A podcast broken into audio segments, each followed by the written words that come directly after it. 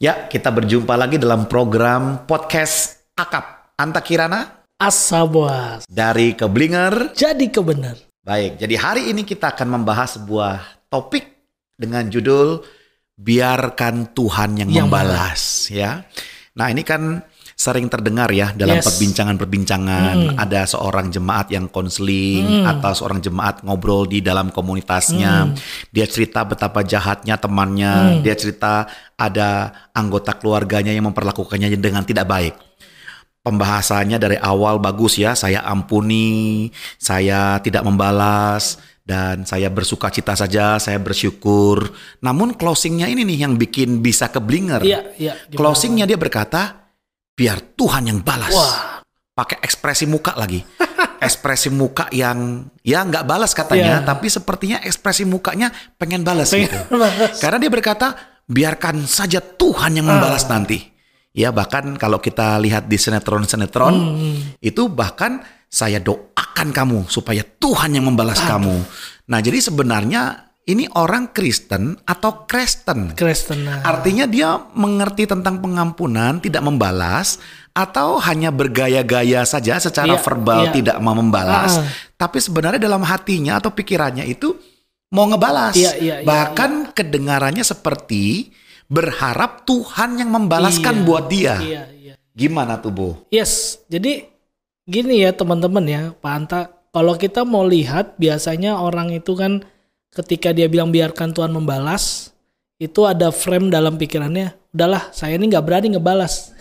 Jadi biar Tuhan aja yang balas. Dan yang kedua adalah frame-nya Tuhan pembalasannya pasti lebih spektakuler Lebih daripada hebat. yang bisa dilakukan. Nah, cuma kalau kita kembali ke firman, saya baca ya Pak Anta ya, dari Ibrani pasalnya yang ke-10 ayatnya yang ke-30. Firman Tuhan bilang gini, sebab kita mengenal dia yang berkata, pembalasan adalah hakku, akulah yang akan menuntut pembalasan. Dan lagi, Tuhan akan menghak- menghakimi umatnya. Mhm, Memang secara sepintas kita bisa tahu ternyata pembalasan itu milik Tuhan. Betul. Namun kata firman Tuhan di sini dimulai dengan kata sebab kita mengenal. Jadi Pak Anta sering kali orang belum mengenal Tuhan dengan benar, apa yang menjadi habitnya Tuhan, apa yang menjadi perilakunya Tuhan, tetapi orang langsung bilang Tuhan membalas. Nah, jadi kalau kita breakdown dulu Pak Anta sedikit nih. Pembalasan itu milik Tuhan betul, Betul. bukan milik kita. Tadi yang Pak Anta bilang kalau udah mengampuni ya udah ampuni, melupakan, gak usah minta balasan. Nggak usah berkata bahwa biarkan Tuhan yang balas lah. Jangan, jangan bilang itu dulu. Yang kedua adalah orang harus mengerti Tuhan yang membalas adalah Tuhan juga yang setia. Tuhan yang adil, Tuhan yang mengasihi. Ya. Bayangkan Pak Anta dan teman-teman, kalau Tuhan yang mengasihi, mungkin kan dengan kasih yang besar itu dia juga membalas dan melakukan perbuatan-perbuatan yang jahat. Kan gitu kan? Karena konotasi kita terhadap pembalasan biasanya negatif, Pak Anta. Betul. Sehingga kita harus clear dulu nih frame kita nih, cara kita berpikir dan bagaimana kita memahami Tuhan. Jadi yang pertama Tuhan betul dia punya hak untuk membalas, tapi dia juga Tuhan yang maha kasih. Jadi sebelum kita masuk lebih jauh, kita harus pahami dulu, oh berarti maha kasihnya Tuhan dan pembalasnya Tuhan itu beriringan. Gitu Pak Anta. Oke, dan bisa dikatakan sebenarnya kata membalas itu kalau kita terapkan dalam konteks Tuhan yang membalas, Ya. bisa menjadi artinya bukan Tuhan membalas, tetapi ada konsekuensi dari keadilan Tuhan. Persis. Pak Ketika Anta. ada Ya. yang berbuat baik, menolong Ya. orang lain, Ya. ya kemudian tiba-tiba mendapatkan sesuatu daripada Ya. Tuhan. Ya. Ke- Ketika ada orang yang berbuat jahat atau berdosa, ya akhirnya kalau kita tempatkan di dunia ini, ya boleh, saya ampuni kamu mencuri, saya punya mobil.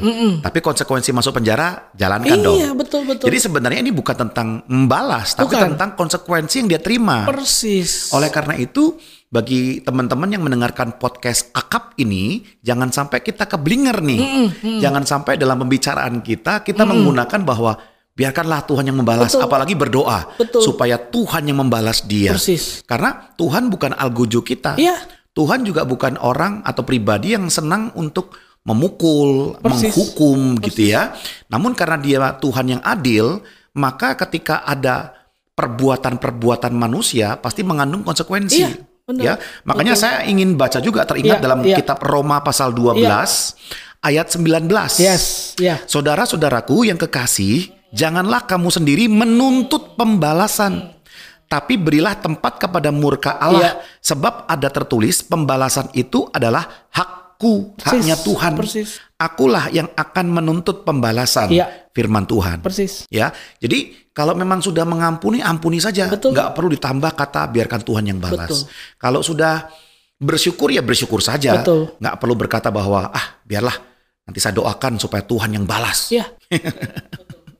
Jadi teman-teman, Pak Anta kalau kita tadi Pak Anta udah kasih kuat tuh dengan Roma pasal 12 ayat 19. Dan kita harus tahu Pak Anta, kalau kita melakukan perbuatan jahat di dunia, tadi Pak Anta udah sampaikan, ada konsekuensi logis. Dan konsekuensi logis itu ketika dipahami oleh orang Yahudi masa itu, bahkan sampai hari ini pun, mereka akan berpendapat dan punya kepercayaan bahwa semuanya itu Tuhan yang lakukan. Oke. Makanya ketika mereka punya paham bahwa semuanya dari Tuhan, termasuk hal-hal yang jahat juga dari Tuhan, berarti pembalasan dari Tuhan. Makanya ketika, Pak Anta baca kitab Roma, ketika teman-teman baca kitab Ibrani, Ya. semua itu kan diperuntukkan kepada orang Yahudi. Betul. Paulus sedang bicara kepada orang Yahudi di Roma. Dan kepada Ibrani, penulis kitab Ibrani bicara tentang khusus kepada orang Ibrani. Ya. Sehingga kita harus paham dulu konsep pembalasan dari Tuhan. Nah, saya masuk nih Banta. Ya. Konsep pembalasannya sederhana gini. Teman-teman, jangan sampai kita berpikir pembalasan itu berarti sesuatu yang menyakitkan, Mhm. sesuatu yang menyedihkan. Bukan. Bukan. Buat Tuhan, pembalasan itu adalah justru rasa inginnya Tuhan memberkati kita. Gimana Jadi lebih maksudnya? kepada pendidikan gitu Pak Anta kira-kira. Didikan. Didikan. Jadi jangan sampai kita berpikir kalau Tuhan kasih pembalasan konsep kita yang negatif bukan. Contoh, kita tadi Pak Anta udah sampaikan konsekuensi logisnya. Anak deh sama anak. Ya. Saya punya anak, Pak Anta punya anak. Ya. Ketika anak kita melakukan hal yang salah, ada konsekuensi logis. Kita sudah sampaikan, kalau kamu lakukan ini, kamu akan A, B, C, D. Ya. Tapi dia tetap lakukan. Dan konsekuensinya tidak boleh nonton film. Iya, nah itu. Jadi jangan sampai ketika konsekuensinya kita berikan, anak itu cuma berpikir, bapak saya jahat. Bukan. Atau ada tetangga yang ngeliat, tuh, nanti kan bapaknya yang balas. tuh. Mhm. Saya godain dia supaya nanti bapaknya yang balas. Jadi kesannya bapaknya itu menakutkan. Padahal enggak pantai. Jadi pembalasan yang dimaksud oleh Tuhan adalah Ya. untuk mendidik kita. Kayak kita tadi sama anak kita. Kenapa nggak boleh nonton TV? Karena kamu melakukan A, B, C, D. Dan kita tahu kan ketika kita bilang jangan nonton TV karena itu kebaikan dia. Betul, karena ada PR yang belum diselesaikan. Persis. Karena besoknya akan ada ujian, Benar. perlu waktu belajar.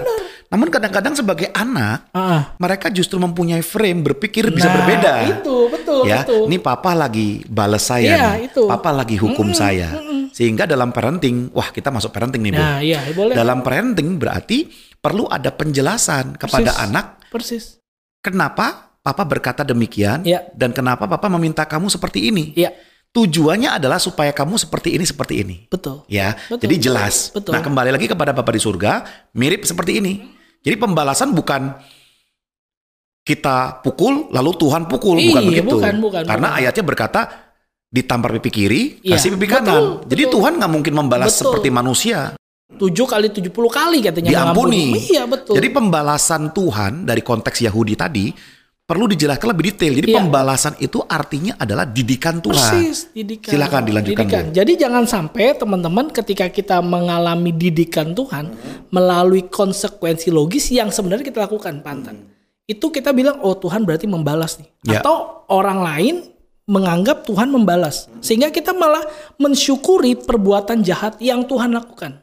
Pertanyaan saya, mungkinkah Tuhan yang Maha Kasih itu melakukan perbuatan jahat? Hmm. Jadi Nggak dari mungkin. nggak mungkin. Jadi Nggak dari mungkin. sini aja udah nggak mungkin bantah. Berarti kita masuk yang kedua frame-nya, yaitu Tuhan mendidik. Nah, yang jadi masalah gini Pak, jangan-jangan nih, jangan-jangan orang yang merasa atau yang berkata tadi biar Tuhan yang membalas.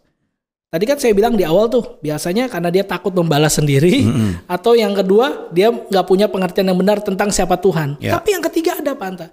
Yang ketiga adalah dia juga sebenarnya korban dari pembalasan atau konsekuensi logis yang dia terima. Misal, saya dulu bilang ini, biarin aja dia kalau ngata-ngatain hamba Tuhan, nanti dia hidupnya akan susah. Saya yang bilang nih, ternyata saya dulu orang yang suka ngata-ngatain hamba Tuhan, Panta. Ya. Jadi saya punya frame juga, kalau saya ngatain hamba Tuhan, saya susah. Sehingga kalimat itu saya pakai lagi buat orang lain. Iya. Jadi itu. dirimu pernah mengata-ngatai hamba Tuhan, Heeh. lalu hidupnya susah. Susah. Lalu mengatakan hal yang sama kepada orang lain. Betul. Dengan harapan dia ngalamin yang sama dengan Susah saya. juga. Nah itu.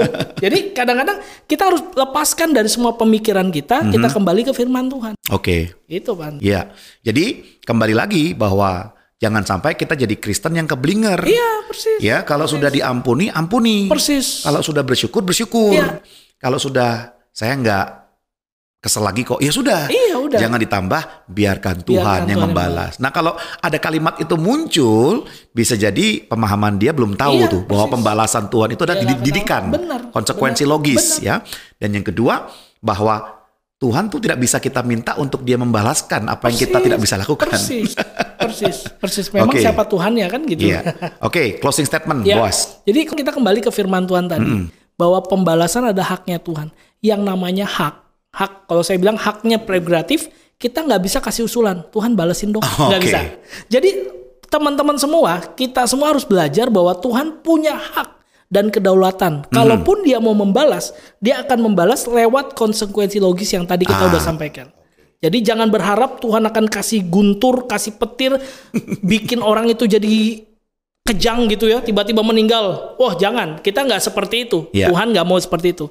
Jadi teman-teman mulai hari ini jangan gunakan kata-kata yang tidak penting seperti itu. ya, biarkan Tuhan yang balas dalam arti yang baik. Oke. Kalau konteksnya berkat silakan. Iya. Itu mendoakan gitu. Baik, semoga podcast hari ini memberikan kita sebuah pemahaman supaya mereka yang dari keblinger, Jadi kebenar. Iya. Tuhan Yesus memberkati. Memberkati.